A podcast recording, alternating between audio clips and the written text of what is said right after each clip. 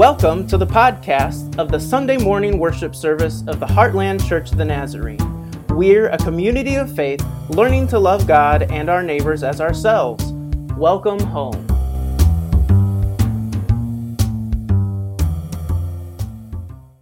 Today's sermon text is from Revelation 7 9 through 17. The passage will be on the screen for you, or if you like, please turn to Revelation in your Bible. After this I looked, and there was a great multitude that no one could count, from every nation, from all tribes and peoples and languages, standing before the throne and before the Lamb, robed in white, with palm branches in their hands.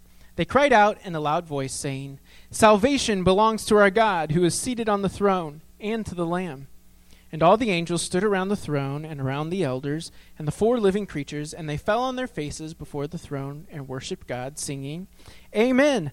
Blessing and glory and wisdom and thanksgiving and honor and power and might be to our God forever and ever. Amen.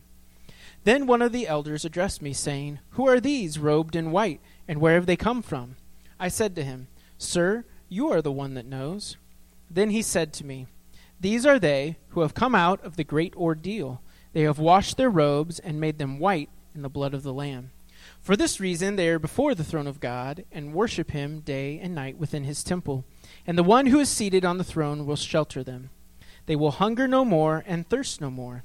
The sun will not strike them, nor any scorching heat, for the Lamb at the center of the throne will be their shepherd, and he will guide them to springs of the water of life and God will wipe away every tear from their eyes.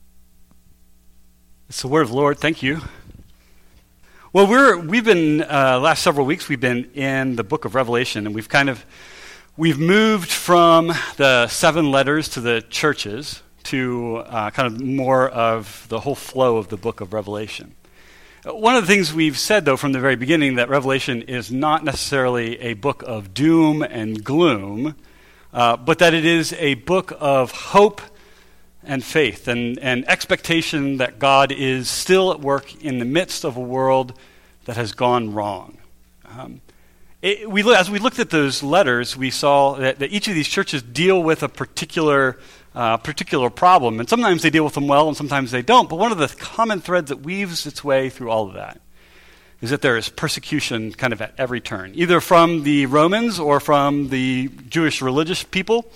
Um, there's persecution that, that makes it tough for them to live faithful in the world.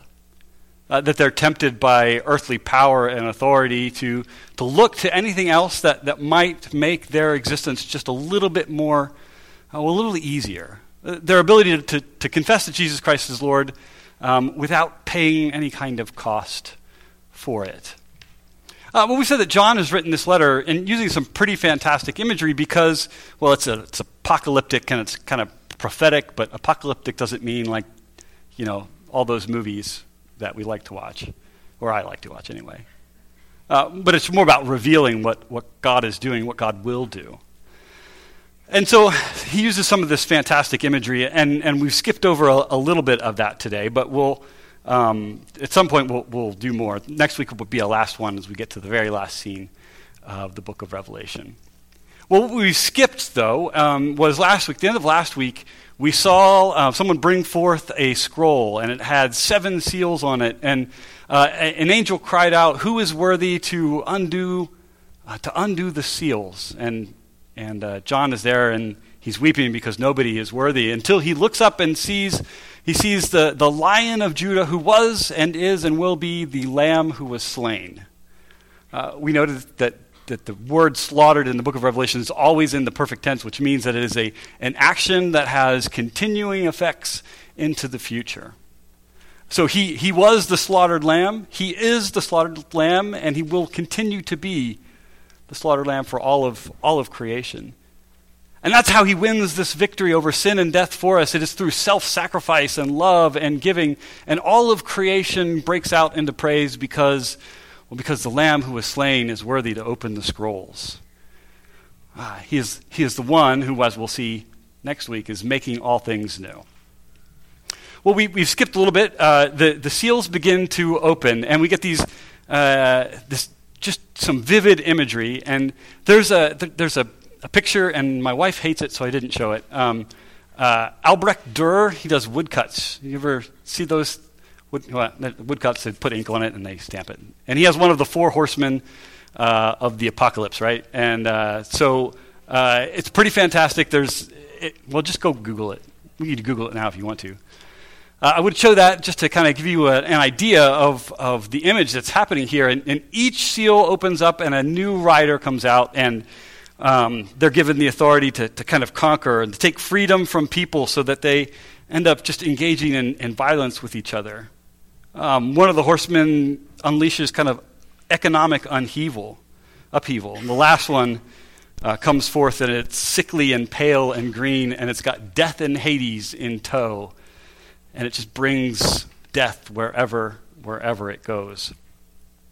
Uh, one of the things that we've said, though, that, that this isn't necessarily a prediction of the things that will happen in the future, but that part of the function of apocalyptic literature is that it is a description of things that have come, have happened, and of pre- present realities. Uh, that, that in a way that like the, the destruction that was already unleashed in the world that the christians were suffering through persecution um, is kind of personified in these, in these images. Uh, this, by the time we get to the, the sixth seal, um, it is a group of uh, saints who've, uh, who are dead, really. And they're robed in white, and they are, they are asking, How long will it be until God comes and finally takes away their suffering? until God quells the, the violence and the, the persecution and, and makes the world into the place that God has created it to be in the first time, first place. A place of peace and of love, of happiness and joy, of, of completion and fullness. Uh, the, the very meaning of the word shalom that Israel uses means more than just peace, but it is fullness and wholeness. It's, it's everything being right and good and proper. Well, um, just a second here. Here we go. Uh, and, and that's kind of where we start with chapter 7. And we're not going to read that, but um, all of these people are, are coming out, and we're given some numbers 144,000. Now, um, these numbers, as we have said throughout, aren't, aren't there for us to kind of like do math with and, and to predict things. And, and there have been lots of different people in, in popular culture and, and theology, even, uh, who have who've tried to take these numbers and, and make them mean something. Uh, and so we get a list of 12,000 from each of the tribes of Judah. And, and what we're to understand about this image of, of these saints who are clothed in white, uh, who have been who've been washed in the blood of the Lamb to be clean and are safe with Christ. Uh, is that it's fullness, actually. So the, the, largest, the largest number in kind of antiquity in, in Greece, anyway, was the word myriad, which literally means like 10,000. So 1,000 and 10,000 are the largest numbers that they can conceive of. And so when these numbers are usually used, it's used to mean like everything. Uh, and so we're getting this, this picture uh, that after all of these things happen, the fullness of God's people are coming together and they are going to end up safe with Christ. Safe and, and protected and in communion with Christ for all of time. Well, at verse 9, the, uh, verse 9 the, the passage shifts just a little bit. And uh, after this, I looked, and there was a great multitude, with no one could count, from every nation, from all tribes and peoples and language, standing before the throne and before the ro- Lamb, robed in white with palm branches in their hands. They cried out in a loud voice Salvation belongs to our God who is seated on the throne and to the Lamb. Uh, this little bit, uh, palm branches, does that ring any bells for you? Uh, I think, I think we're, we're seeing this image of all of the saints of God, and they are waving palm branches. And I think, I think we are to think back to Palm Sunday, when, when Jesus rides the donkey into Jerusalem for the last time, where he is going to become the slaughtered lamb. And they're, they're proclaiming that he is king and ruler, that he is the Messiah, the one that they had been, been waiting for. And whereas that crowd totally misunderstood what Jesus was about in that moment, this crowd does not. This crowd looks at the crucified yet resurrected Christ. It says, He is the ruler of all that was, all that is, and all that will be. They cried out in a loud voice, saying, Salvation belongs to our God who is seated on the throne and to the Lamb. Uh, this is a powerful confession in, for John in, in John's world. As we've said so many times already, that, that um, there were so many things the emperor, uh, trade guilds, and all these things that we encountered in, in the letters that called out to Israel, or to Christians, to say, uh, well, for salvation, really. Uh, the emperor himself had, had, you know, was like a God complex, except he really thought maybe he was God. People worshiped him as God. Uh, salvation could be found in the Roman Empire.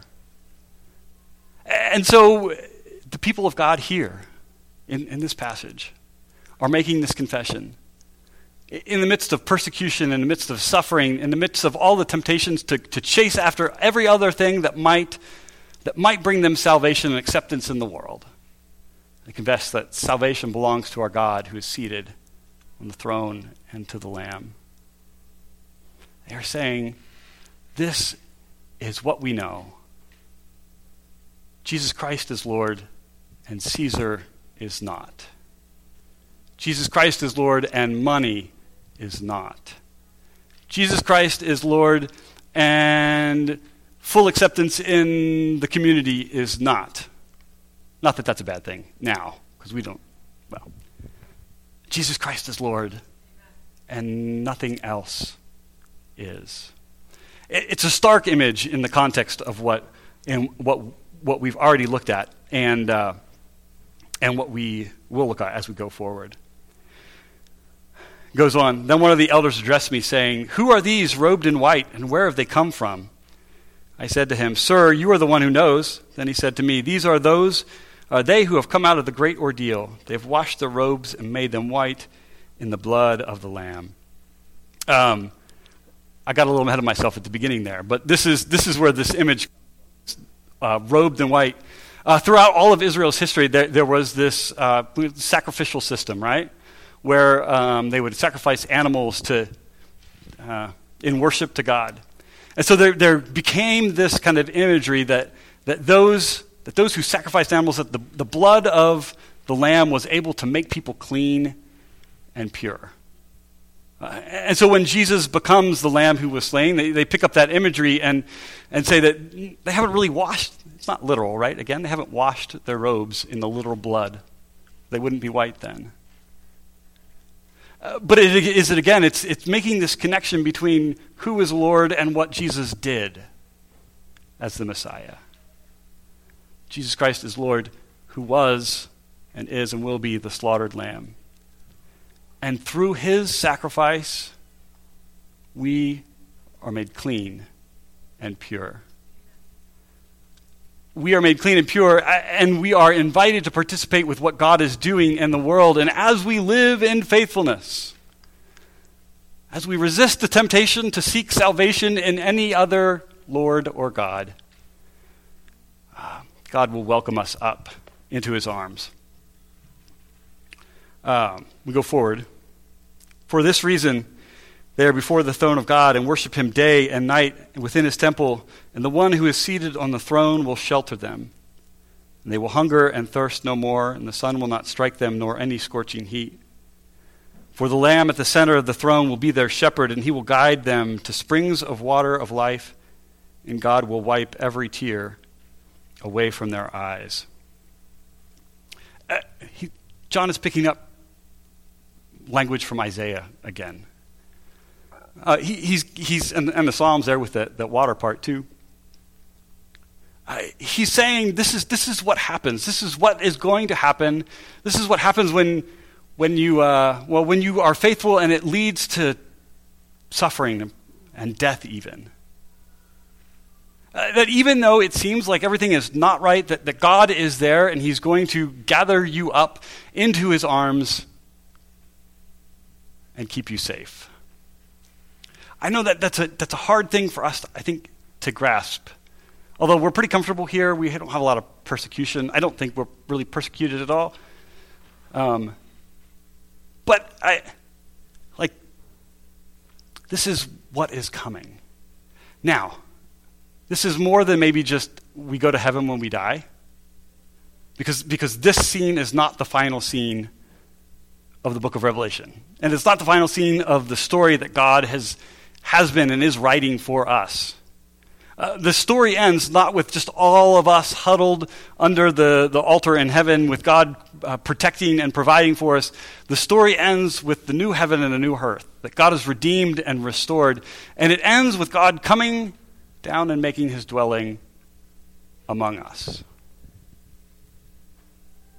Uh, it is a picture of, for once again, God doing all that God can possibly do to create a place where we, where we are whole and we flourish.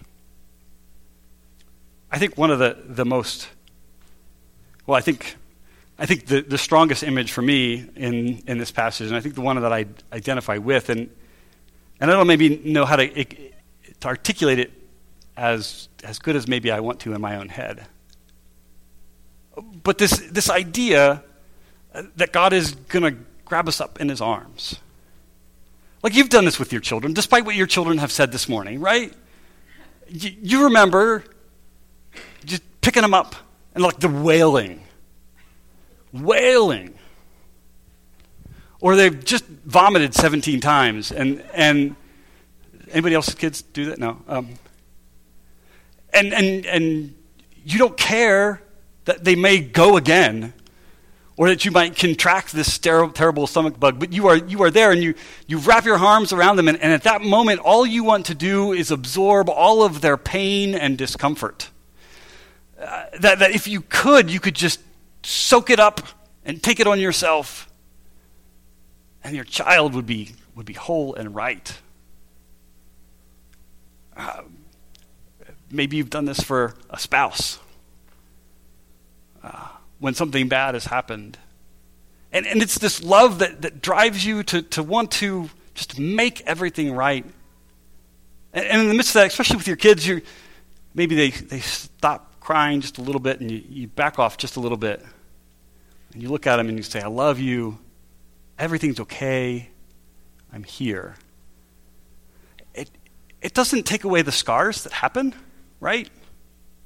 Like, we all have scars from being a kid and whatever physical and mental, emotional ones.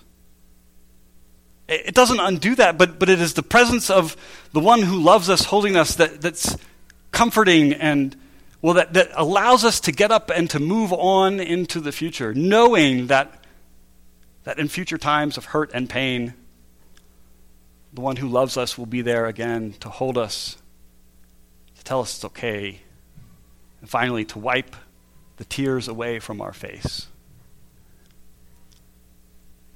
I think this, this is where, this is what God is doing for us even now. It, it may not feel like that sometimes, because we, we may not be able to see past the hurt and the pain of maybe our decisions or decisions of other people. But, but if we can't feel it now, we at least have this hope that the, the picture of creation, the picture of where all of God's world is going, is to this place. Where God wraps it up in God's arms and absorbs all of the hatred and pain and violence and takes it on himself and says to the creation that he loves, that he created, and that is broken, it's going to be okay. I'm here. There's no more need to cry. This is what I mean when I say that Revelation is a book of hope. It is our hope, our belief that Christ is doing that now for us, and it is our hope and our belief that Christ is doing this for, will do us for this at the end of time.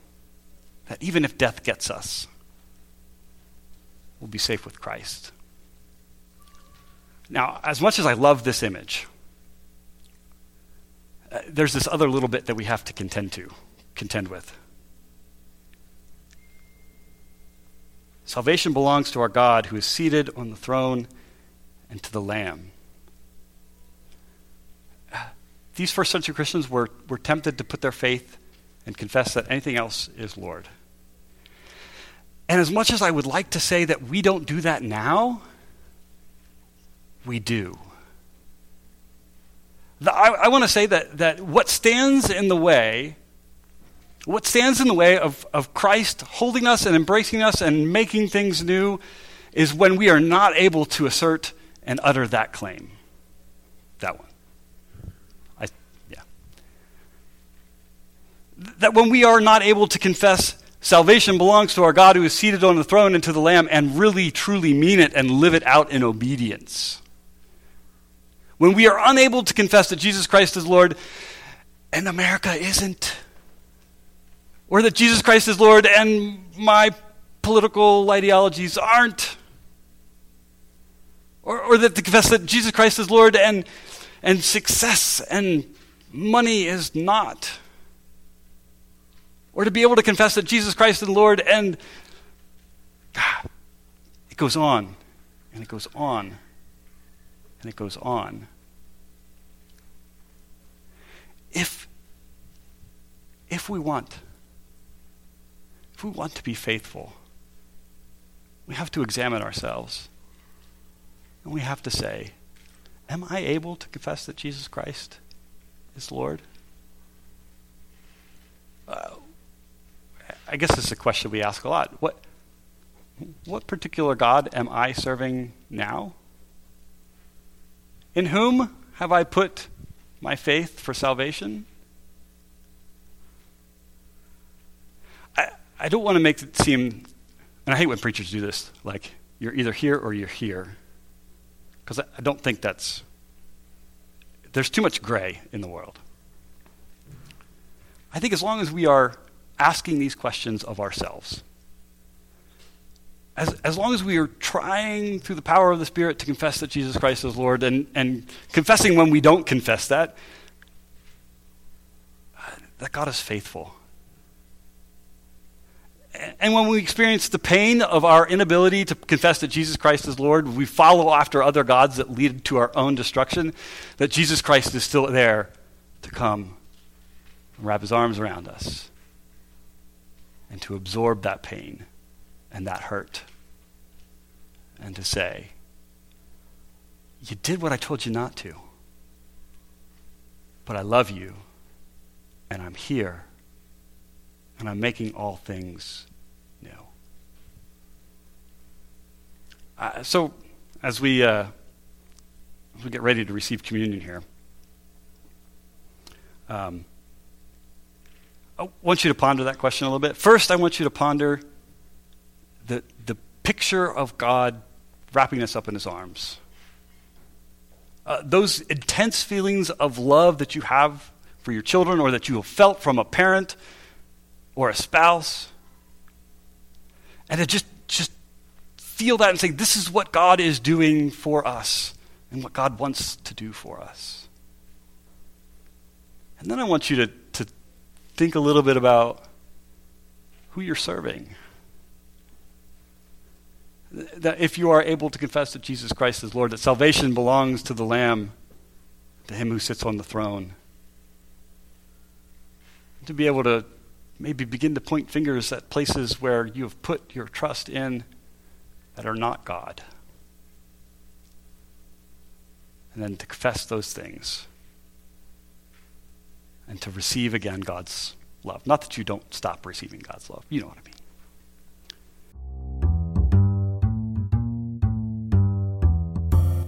Thank you for listening to our Sunday morning worship service.